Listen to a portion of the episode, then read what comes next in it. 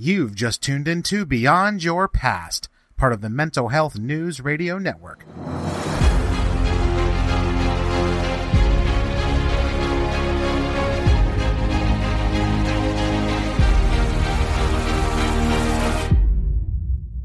Welcome back to Beyond Your Past. I'm your host, Matt Pappas, certified life coach specializing in overcoming anxiety and trauma recovery and this podcast is all about helping you move forward from what holds you back. Each week, you'll hear from coaches, clinicians, and advocates who've overcome tremendous odds and are now using their journey to inspire you throughout yours. This is your place to feel validated and encouraged as you take your life back and live free from your past. Are you ready? Let's do this. Hey, greetings, my friend, and thanks so much for taking some time out of your day to tune into the show. And I hope that this episode inspires and encourages you on your own journey. Special welcome if you're listening to the podcast for the very first time. I hope that you'll enjoy it and perhaps consider checking out some other episodes as well. And for those of you who are regular listeners, you guys all rock. You're all amazing, and I always appreciate the support so much. A big thank you to my amazing sponsors, INLPcenter.org, offering world-class online neurolinguistic programming and life coach training to people in over 70 countries. I'm honored to be able to receive my certifications from INLP Center and utilize their research and incredible training programs. And to Daily Recovery Support, interactive daily group calls in a safe atmosphere for survivors of complex trauma, equipping you with the skills and information you can use every single day in your healing journey. Learn more about this affordable resource and get signed up at cptsdfoundation.org. If you find these podcasts helpful, please consider subscribing and leaving a review on your favorite podcasting app. That would be awesome. My guest today is international speaker and author Barbara Joy Hanson. I first met Barb back in the fall of 2016 when she contacted me to share her survivor story on surviving my past, and I'll be sure and link that post in the show notes. Since then, we've kept in contact over the years, and she has shared more of her story with me and the way she is using her experiences and her faith in working with other survivors, churches, prisons, and organizations to help shed light on the trauma of abuse and the power and hope of healing. Barb is the author of Listen to the Cry of a Child, a book that shines a light on the pain that victims of abuse carry with them throughout their lives and how she found a way to break free from that prison by confronting her past and embracing the light of her faith in God. During our chat, Barb shares more of her survivor story and the trauma she endured, including sexual, emotional, psychological, and spiritual abuse. She tells of the ways she has been able to heal and now shares her story and her faith on TV, radio, and missions trips to help encourage other survivors to break free from the chains of past abuse and embrace the hope and healing that is possible. She tells about a recent humanitarian aid trip to the Philippines and what that experience was like, the people she met, the villages she visited, and how her message was received. It's always a good idea to issue a trigger warning during conversations like this, since we do discuss in some detail Barb's survivor experiences. So we'll cover all that and a lot more during my chat with Barbara Hanson, starting right now. So, hey, Barb, welcome to Beyond Your Past. It's great to finally have you on the show. How are you? Hi, Matt. I'm good. Thank you. I'm so looking forward to this uh, podcast with you because I know it's going to help even if it helps one person, it's going to help tremendously a lot of people that are still stuck. Absolutely. And you and I connected years ago when you um, uh, reached out to me and you put your some some of your story on surviving my past, which is still there.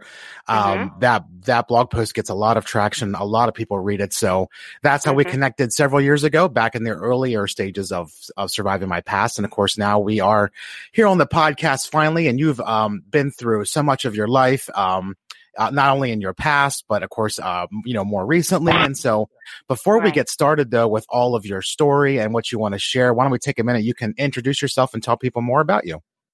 Okay. I'm Barb, Barbara Hanson, Barbara Joy Hanson. My mother used to call me Bobby Joy. She said I was her joy bell.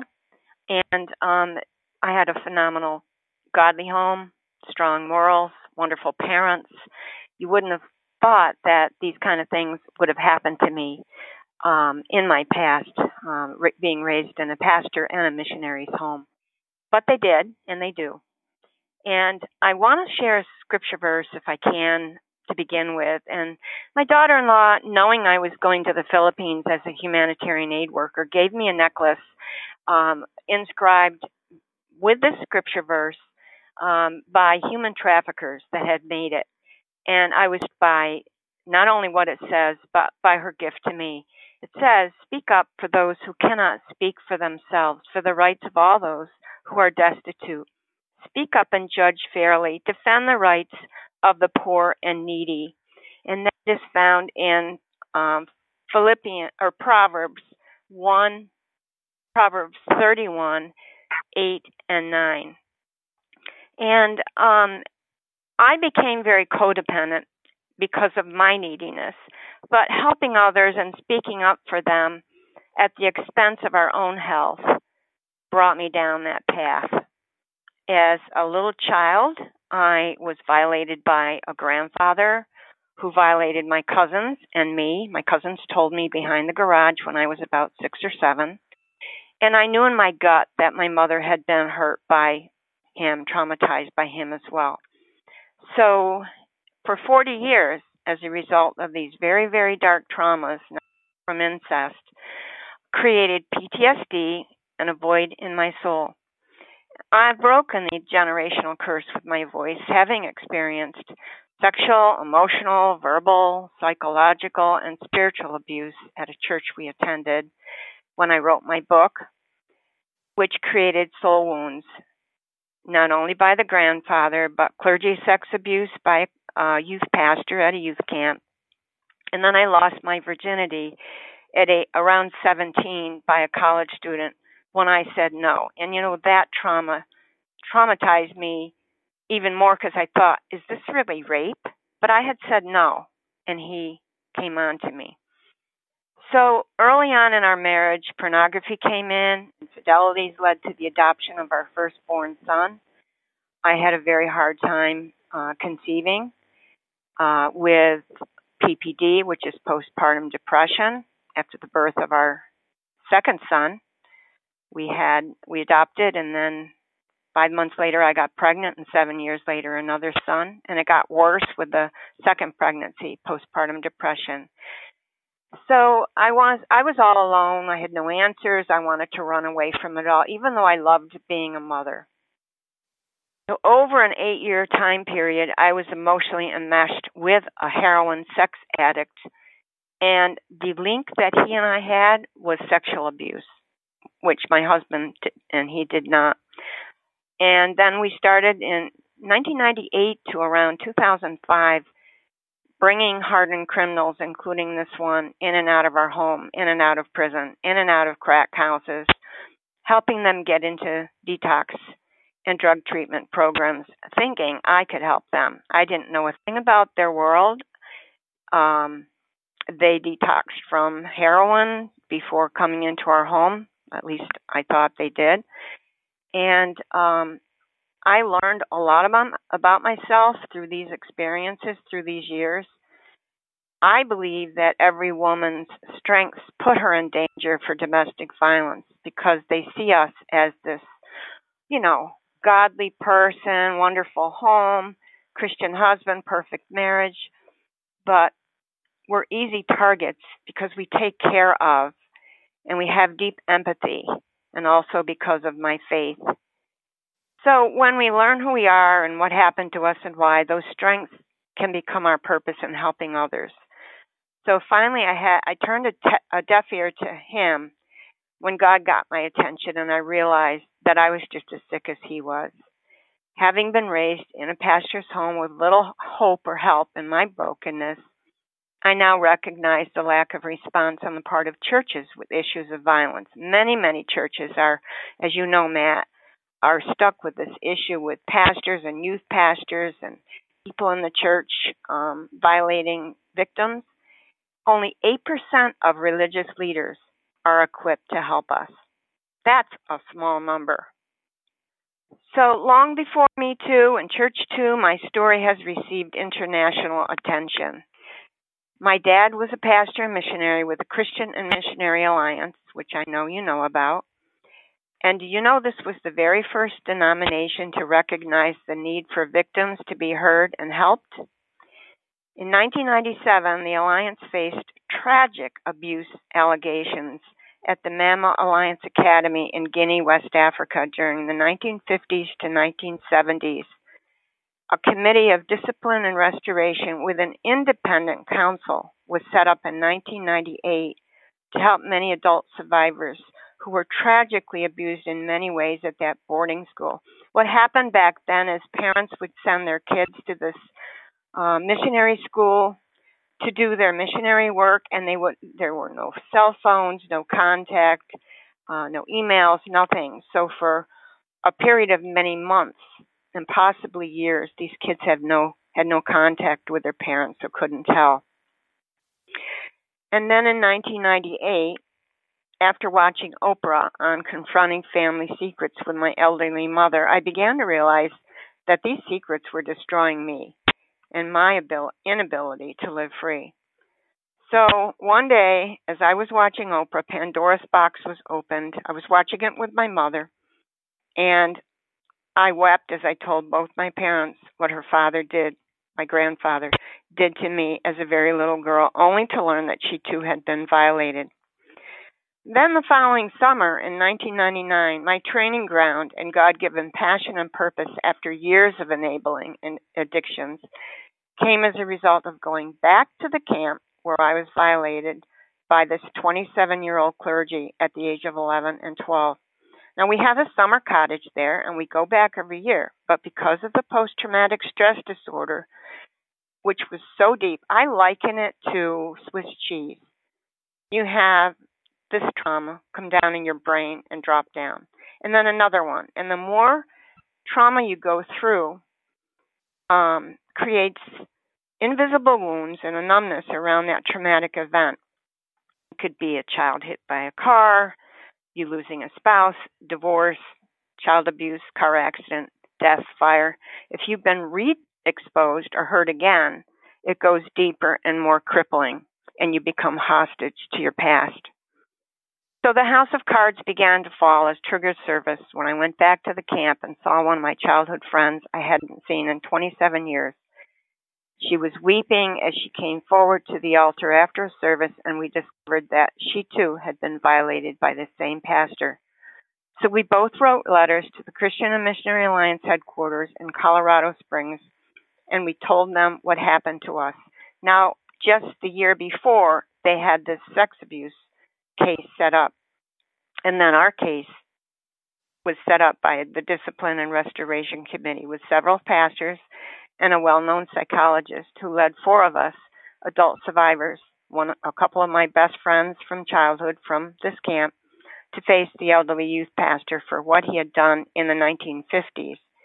He was in complete denial and I faced and confronted, and I chose to forgive him. And I use that word very carefully in choosing to forgive because it's something that you just don't do and you can't do.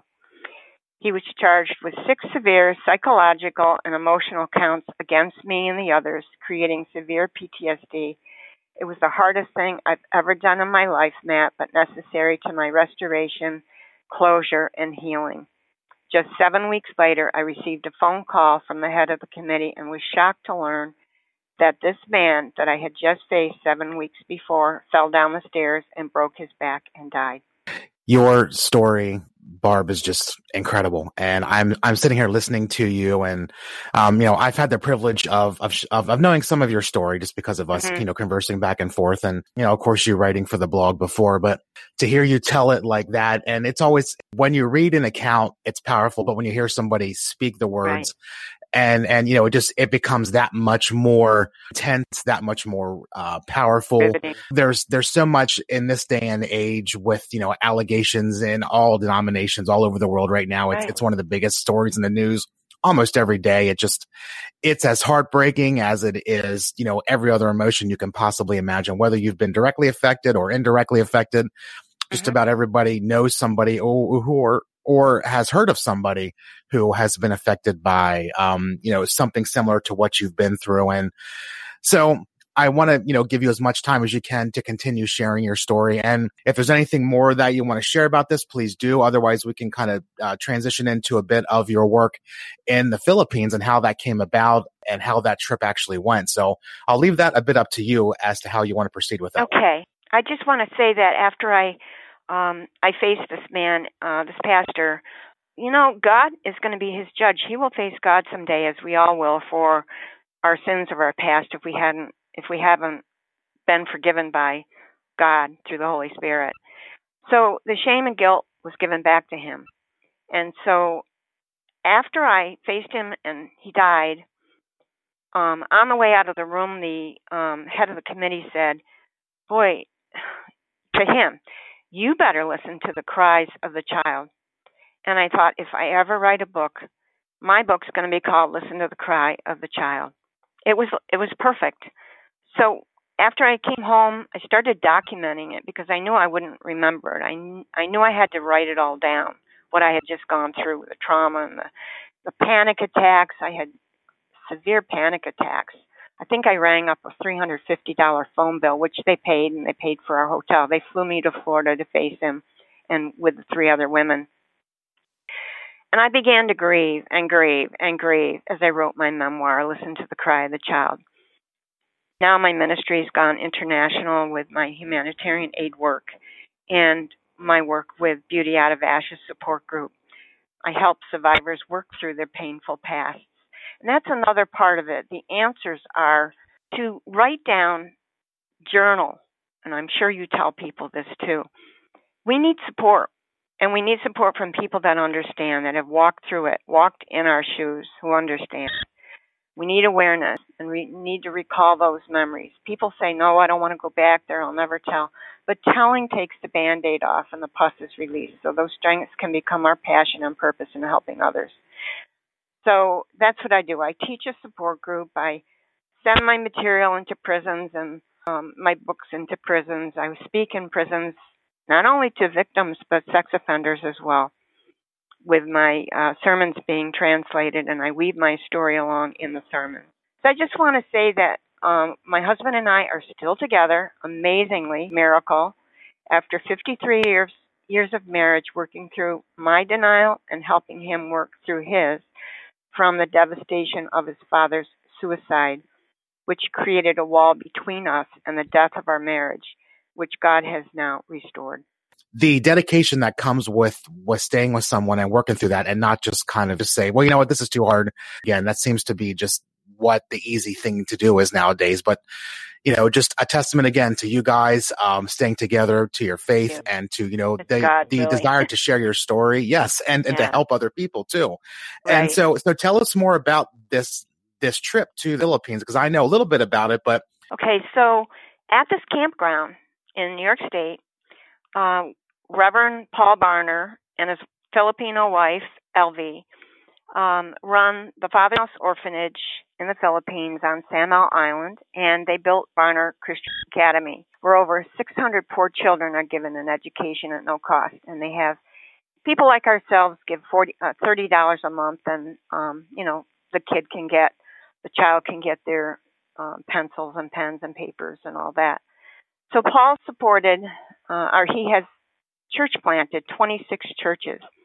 And so after sharing lunch with them, after seeing their slides, and we, we've known them for years, my parents knew them as well, I invited them over to our cottage for lunch. I couldn't believe Pastor Paul's plea to me. He had received my book years ago and had read it. Barb, when can you come and bring your books and teaching materials to the Philippines? He said. There are no resources there for pastors or for me to help people. Little did I know that he's the one that needed me and many other pastors for things that they had gone through. And it was incredible for me to hear that and then go home and talk to my husband and my book promoter and say, "Do do you really think we really need to go?" And it wasn't long before I responded back to him how was your message received with the people you were working with? Were they open to it? Were they shocked? Were they, I guess basically it's always interesting when you have something to share that um, you know, sometimes you, it, it's always interesting to see how people relate to it and how that message is received in a, you know, in a different culture to where you, you know, normally live in. Well, everybody, everywhere was open to our message because there's no violence uh, prevention. They have no birth control. People have large families.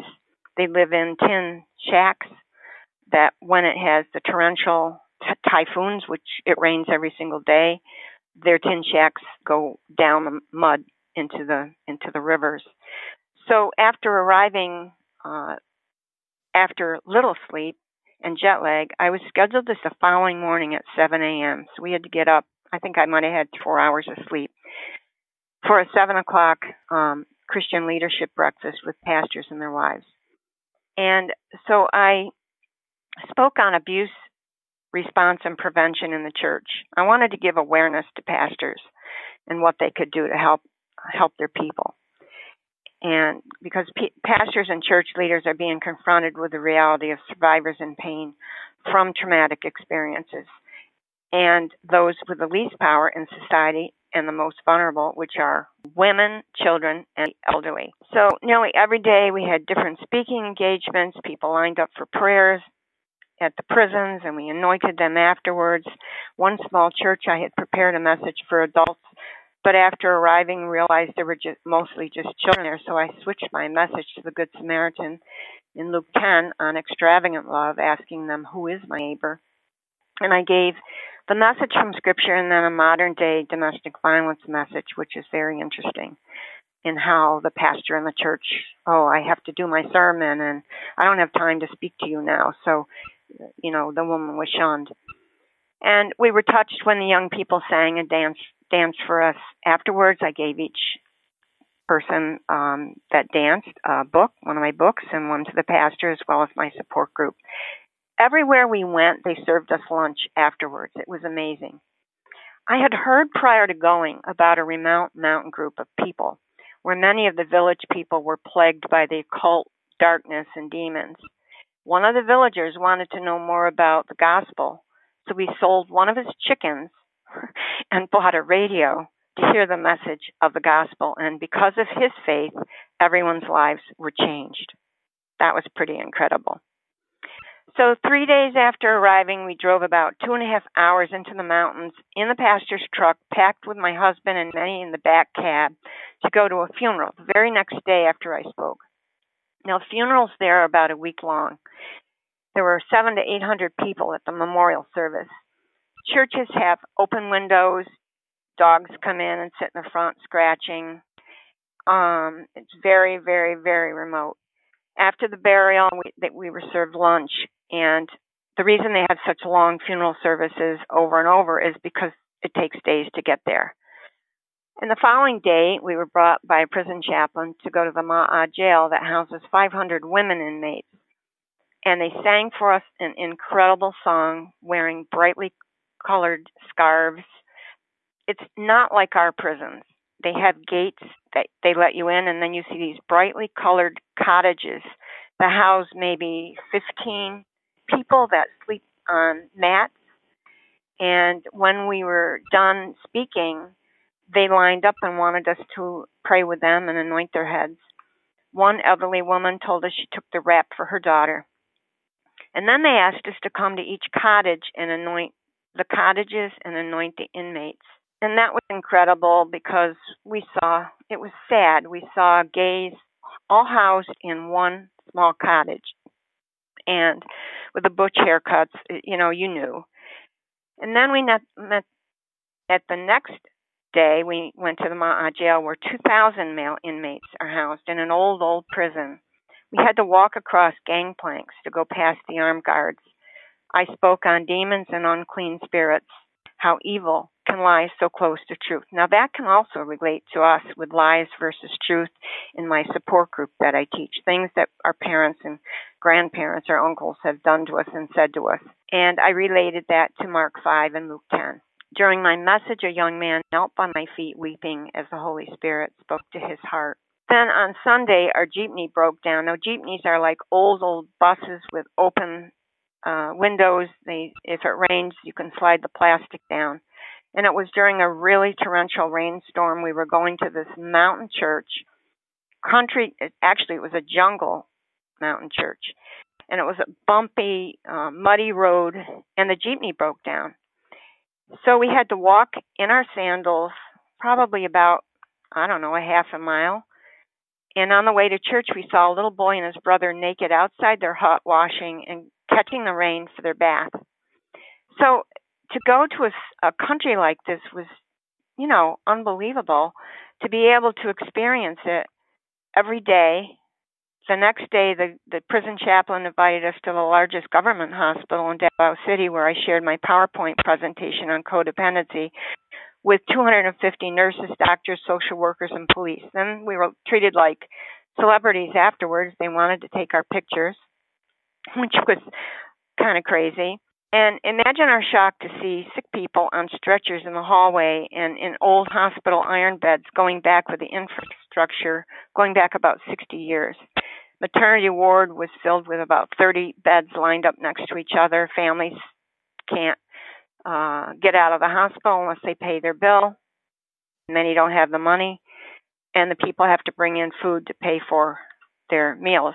So these are some of the things that we experienced in the Philippines, and it was such a culture shock when we arrived to see most Filipinos living in poverty and have very few conveniences that we take for granted.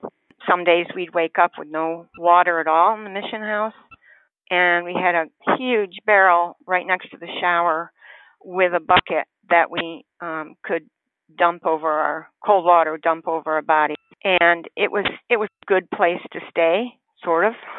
the rain got in the house, but um, their house across the road from a small bakery where the men were up all night smoking and packing bread on their motorcycles in big baskets to sell. So Bernice and I wore earplugs with the crowing roosters in cages. I think they have fights, the roosters. Cats meowing on the roof and the dogs barking all night. So our first impression going to the Philippines, actually going to an outside restaurant to use a dirty wet bathroom with absolutely no toilet seat with just the black rim and water all over the floor and a small bucket to flush. And it's the same in most of the churches with, you know, no toilet seats. We brought toilet seats to the orphans. And one day a woman met me outside the bathroom, seeing I was an American, and asked me for some Kleenex before she went in to use the bathroom. I would imagine that unless you've actually visited that um, environment or uh-huh. a situation like that, or you know, or you've lived in that in those types of conditions, it's hard to even fathom what that's like on a daily basis. I mean, you were there for um, a couple of months, so you got right. a really, you know, huge taste of what was going on. Um, but to even just understand that for as many problems as there are in this country today, and, and I'm talking in the U.S. because that's you know mm-hmm. where we are, um, you know, for all the things going on politically and in the religious world, and just all the problems there are. For, for us to be able to go and, and just have a clean bathroom somewhere or to have clean running water or, or, you know, to have a roof over your head. I mean, whether you live, right. you know, it doesn't matter where you live to have that and then to understand that, you know, even in your darkest, toughest day living in the US or, you know, in some modern age society mm-hmm. place, to know that there are people all over the world struggling to just take a bath or to find a clean bathroom or having to wait till it rains to take a shower. Like it just, it blows my mind and it it fills me with with gratitude for for being able to live in a place where we have those those types of things that we probably often take for granted quite honestly. I mean just well not only you, that Matt, but there's a war going on in the philippines and isis mm-hmm. is in the mountains. The youth group um trip had to be canceled one day because isis was a threat uh, when they were going to go to the orphanage so they had to do their skits in the church in the Barner Christian Academy. And uh, we had heard that ISIS had killed two workers during our time in the jungle. Um, but God kept us safe. Uh, a couple of my kids were scared for us, but the Filipino Rodrigo Duterte, president, stand on drugs and drug dealers is that he has them shot rather than send them to prison. A hundred thousand have been killed by um, people that go out and kill the drug dealers. But you know what? I don't think too many people know this. I looked it up online.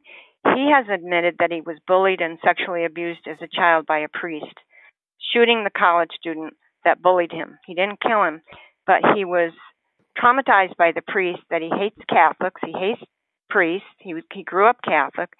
He said, "But my God is not the Catholic type of God." So um, what another thing that amazed us was um, with the trafficking, trafficking in child porn. It is so rampant.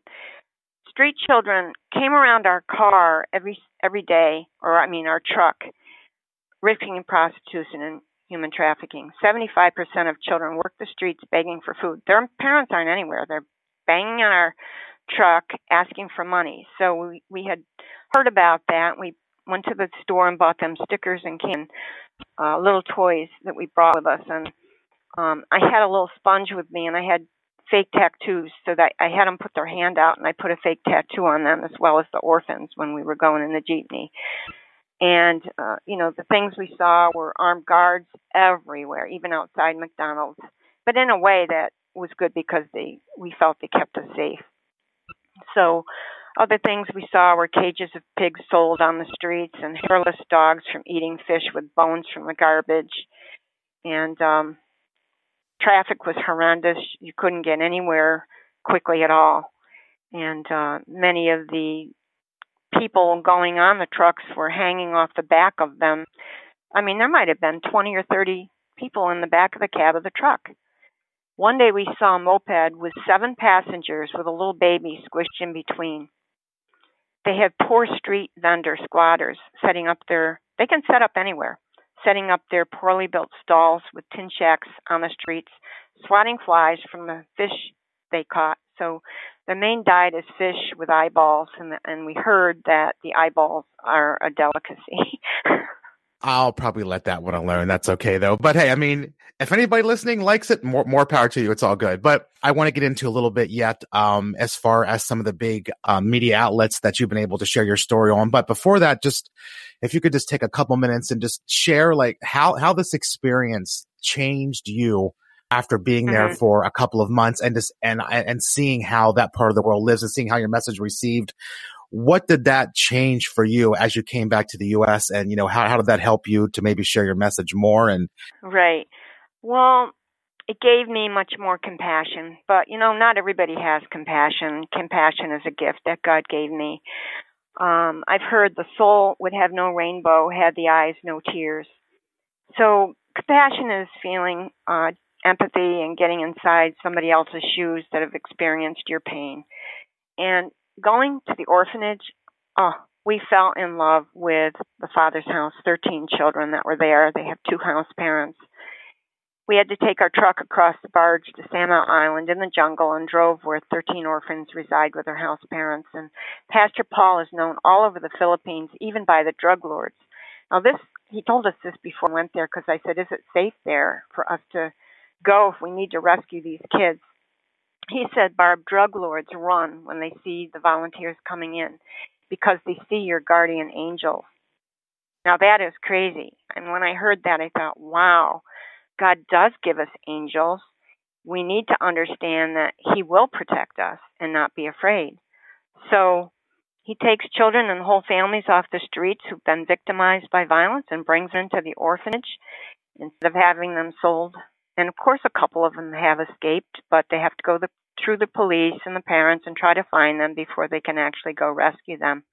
One orphan, probably around six years old, had no birth birth certificate, so he didn't know how old he was. And they walked to school and they raised sheep and goats and pigs and uh, bulls and cows. And my husband Wayne uh, took a course on uh, welding before he went to the Philippines to fix the school's fire escape.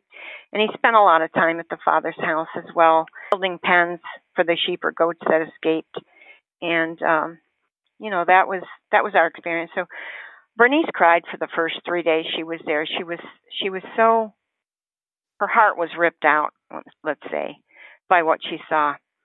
And um we did a domestic skit violent skit for the orphans involving them in the skit uh, called Janet's Story, where we put one of my T-shirts, I scripture T-shirts, and we gave them each one at the end. Uh, we asked for a volunteer, and a little girl about 13 um, came up and sat on the chair, and we covered her with these T-shirts as we put the shame on her. Bernice read a line of the skit. I read a line. One of the kids came up and put a a T-shirt over her liken it to shame. And then halfway through the skit, we tell the answers.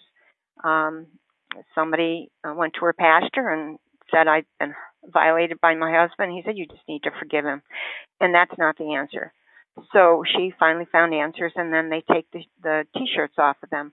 And in the end, they each got a book, except for I think the very very youngest, and they each got the T-shirt to wear. So we were engrossed in playing volleyball and tennis, table tennis, and various types of games with them um, each day. And we took them to the mall to buy them uh, new sneakers and new schools. Every weekend they have a shoe distribution um, day on a Saturday at the mall where Pastor Paul's different congregations from different churches come in the jeepneys. They go pick these kids up, and we brought them to the mall to get new shoes. Now, the kids don't know their sizes of shoes. So, can you imagine how it was for the people uh, that were helping us and us to try to fit the shoes on? Of course, they all wanted Barbie shoes, Barbie doll shoes, and we couldn't afford those. They had to get the plain black uh, shoes for the school. wow, but just just to be able to get the shoes, like it just had to be, you know, mm. again something that you know so often we we take for granted here. Of you know, well, I need shoes. Well, I'll just go buy shoes. Yeah, but, and, and we have sure how many? yes, I know, right? Yeah, I mean, just the amount of lives that you that you affected in such a positive way on that trip is just seems astounding. Um, and so, uh, lastly, um, you've been able to share your story on mm-hmm. some uh, pretty big media outlets, you know, on television and you know other places. So, share a little bit about that and how they came to hear about your story and how that's been able to really kind of further your message and your book and everything. Okay. Um, yeah, you can go on my website, listen to thecry.org, and see my TV interviews, including the Dr. Oz show um, with 20 survivors um, of sexual assault. I was invited on his show uh, back uh, a summer summer ago. It was aired, and you can see that if you click it on my website. But in the Philippines, big doors opened. I couldn't believe it. Two huge TV shows opened up to us um, the last Sunday we were there, I, I was invited to preach on Channel of Life TV live show using my sermon, The First Family, Adam and Eve, The Fall, Shame, Blame, and Redemption. Now, a lot of people don't know it unless they read it in um, the first uh, couple chapters of Genesis that Adam was right there with Eve and he could have prevented her from eating the out of the tree that God told them they were not allowed to eat. He was there with her. He could have said, No, no, no, no, God told us not to, but he didn't. And then blame came in. So I weaved my story along with the sermon. And afterwards, there were probably 50 people or so that came up and and the pastor served us lunch afterwards with a Filipino um, cook, and the head of the Philippines Youth um, and Violence Prevention and Trafficking in Manila flew to hear me speak and was hired by President Duterte and interviewed Bernice and me on her cable TV show after I preached, had lunch, and then this interview. During the interview, a torrential rainstorm came down and water was pouring into the church, like I said, the open windows in the mountains this was. And I gave her a copy of my book to give to President Duterte. It's like giving President Trump my book, right? and his wife is a Christian. So I would love to go back. I don't want to go back free. I would go back and maybe work with her. I would love to do that sometime. And uh, but my biggest opportunity maybe was a film crew flew from Manila to CBN Asia from CBN Asia, the 700 Club show, and drove about a half an hour to an hour to our mission house for an hour long interview with me and with Bernice separately, editing it into the four minute YouTube movie of our lives. And this can be seen. Um, I put it on Twitter, LinkedIn, and Facebook, and um, on my website as, as well. But it, that one, I had never ever said what I did on that TV show. So you'll have to go on it, four minute YouTube, Barbara Joy Hanson. Uh, if you put my name or sexual abuse, all my stuff will come up. Um, I'd never said what I did on that interview before. He kept pulling more and more out of me. And I, you know, you never know when you have an interview what questions you're going to be asked. And uh, when he actually asked me what the pastor did to me, I blurted it out and um, so you you know I, I want you to see it. and then in the end of the of that interview, my voice got so strong and so courageous, and I couldn't wait to come back and hear it and see what I actually had said or what he had even put on it. I didn't even know he had put that on your story, Barb, is just, it's amazing. I'm so glad that you were able to come on the podcast today and talk some about your experiences and really just shed light on some of the things that you've been through that, that is affecting so many people today. So I'm glad that you were here. And before we wrap this up, if you want to let everybody know where they can find your book again, that would be great. Um, because I would definitely recommend everybody to, to uh, check it out. And of course, you can also read some of what um, Barb wrote on my blog um, a couple of years ago, which you can check out over on Surviving My Past. I'll put a link in in the show notes as well. But yes, Barb, thank you again so much. Please let us know where, where we can find the book and everything. That would be great. Well, you know, we're helping each other when we do this, so it's it's uh, it's a win-win, right? Mm-hmm. Um, mm-hmm. So you can um, email me at Bobbie Joy Hansen at juno dot com. That's B O B B I E J O Y H A N S E N at juno.com. Or my publisher, this is my third publishing. I've published 5,000 books and we're doing very well. You can pub, uh, go to rostrumpublishing.com, R O S S T R U M P B P U B L I S H I N G.com, um, and get my book.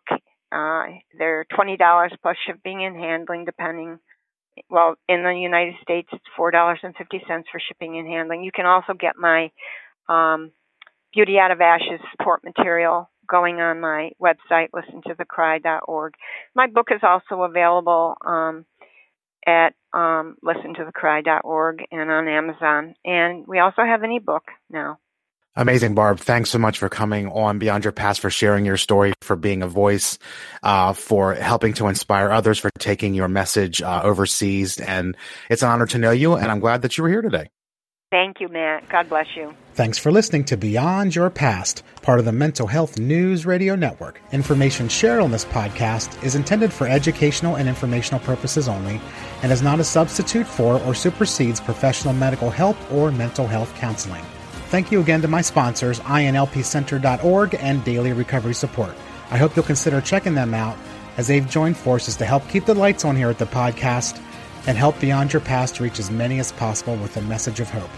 If you'd like to learn more about working with me as your coach, or if you're curious about what life coaching is and how it might be right for you, then head on over to beyondyourpast.com and claim your free one hour session where we can talk about the struggles in your life in the areas of anxiety and trauma recovery and see if coaching might be a great fit for you. Thanks again for listening, and I do hope that you'll subscribe to the podcast, leave a review, and share it with all your friends. See you next time.